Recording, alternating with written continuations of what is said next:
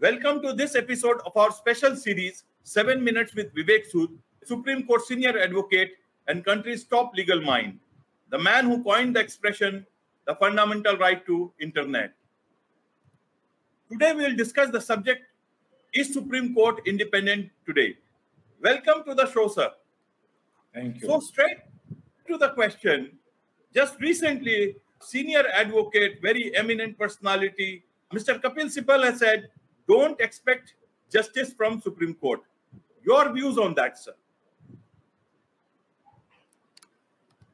Mr. Sibal has been at the bar for about half a century. But even I have been at the bar for three decades. So, in my view, the Supreme Court, even today, is very independent as an institution. I do not agree with Mr. Sibal's view that don't expect justice from the Supreme Court. In other words, the Supreme Court is not an independent institution. I don't agree with him. The Supreme Court hears so many matters every day. In fact, on a Monday and Friday, it hears over 500 cases on a given day. And you have hundreds of hundreds of cases being heard by the Supreme Court every day.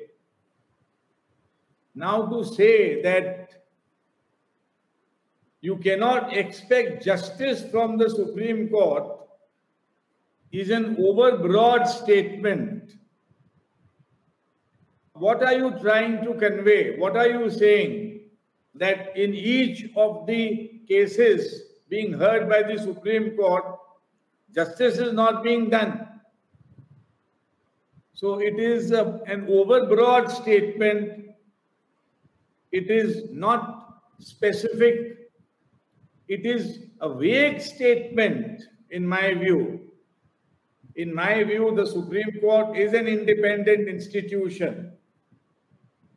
Uh, Mr. Sibal appears to be referring to Zakia Jafri verdict, the PMLA verdict, where the Prevention of Money Laundering Act has been upheld. Its constitutional validity has been upheld by the Supreme Court.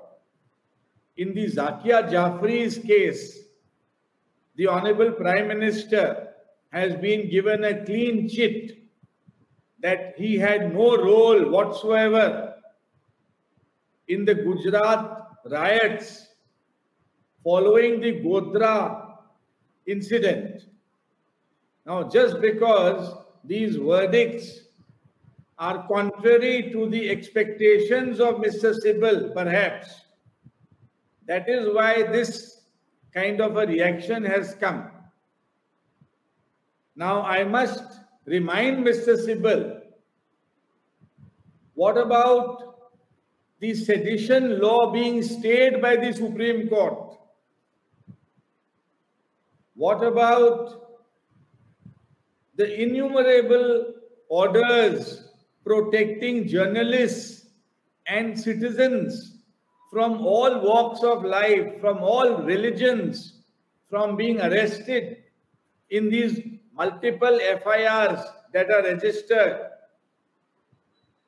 on the allegation that religious sentiments have been hurt or sedition has been committed. What about all those verdicts which come in favor of the citizens and against the government, against the state, against the prosecuting agencies? So, therefore, in my view, the Supreme Court is an independent institution. So, from a common man's perspective, how do they know that one statement is is holding any weight or not? Are there any parameters that one can look at the independence of our judiciary, the Supreme Court of India? In my view, rather than picking and choosing a few cases and then making an overbroad statement that the Supreme Court is not an independent institution and you cannot expect justice from the Supreme Court is totally misconceived. You must take a holistic view. The Supreme Court decides hundreds of cases every day, every week, every month. And to say that justice cannot be expected in any of those cases, I mean, is that is that a statement? So the statement itself is misconceived. Now, the parameters for judging the Supreme Court, you know, these are subjective parameters. As citizens, we all have our views. Mr. Sibal has expressed his views. I am expressing my view on the subject. But all said and done, we must take a holistic view of the Supreme Court rather than picking and choosing a few cases. And just because the verdict is contrary to one's expectations, to question the Supreme Court is, is not done. Right now, how do you look at these observations, such statement or criticism for the legal system? Because, and that too from a very senior member of the uh, bar. In my view, the Supreme Court is a great institution. In my view, its independence will not be affected just because a very senior member of the bar of Mr. Sibal's eminence has made such a broad statement. The institution is based on strong foundations, on strong constitutional foundations. So, such a statement will not affect the institution, in my view.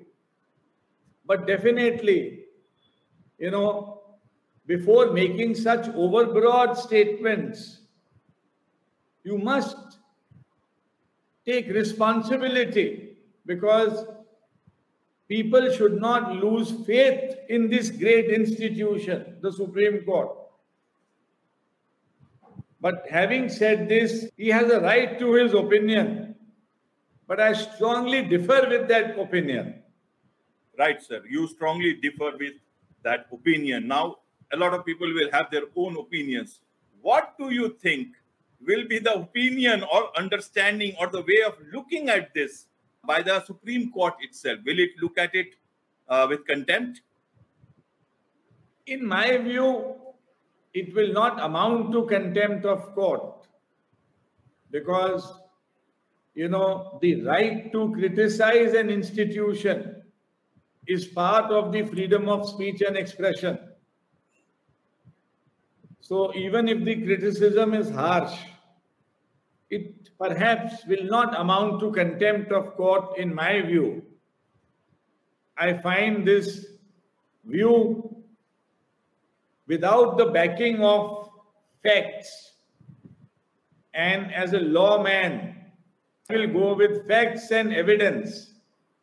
So therefore, such a statement is overbroad the criticism, in my view, is misconceived, though it does not amount to contempt of court, in my view. Thank you, sir.